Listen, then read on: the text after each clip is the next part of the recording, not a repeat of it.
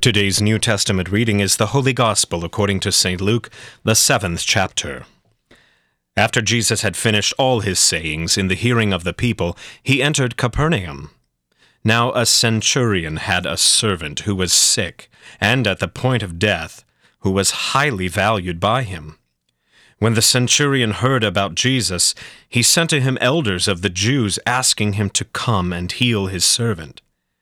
And when they came to Jesus, they pleaded with him earnestly, saying, He is worthy to have you do this for him, for he loves our nation, and he is the one who built us our synagogue. And Jesus went with them. When he was not far from the house, the centurion sent friends, saying to him, Lord, do not trouble yourself, for I am not worthy to have you come under my roof. Therefore I did not presume to come to you. But say the word and let my servant be healed. For I too am a man set under authority, with soldiers under me. And I say to one, Go, and he goes, and to another, Come, and he comes, and to my servant, Do this, and he does it.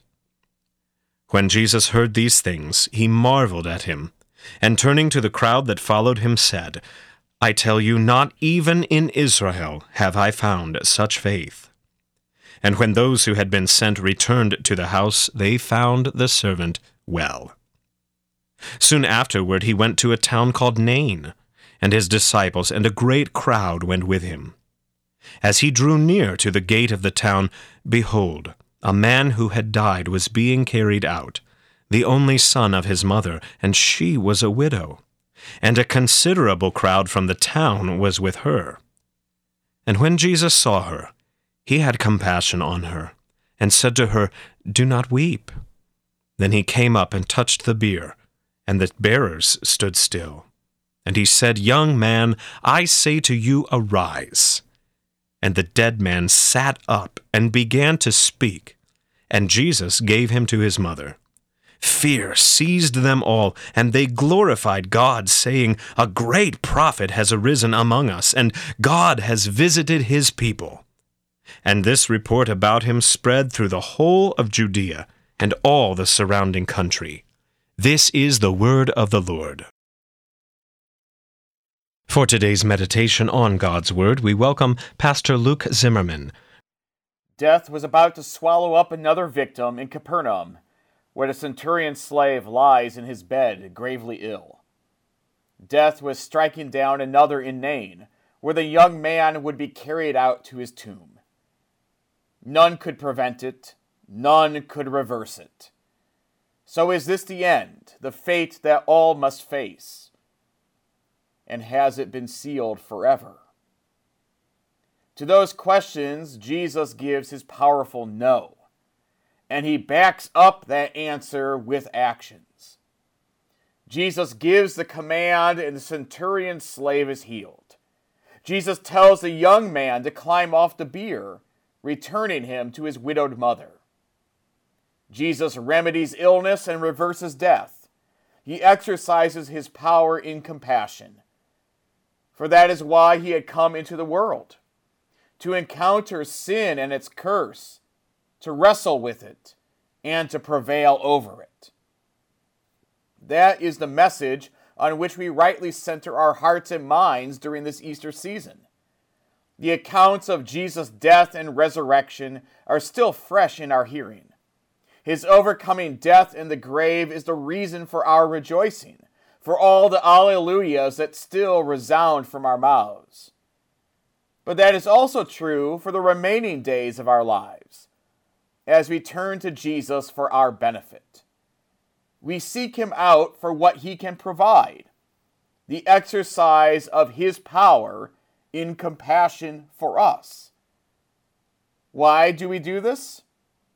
Because our loved ones are gravely ill and will be carried to the grave, and because that will be our path. But not only do we see these effects of what afflicts us, we know the cause.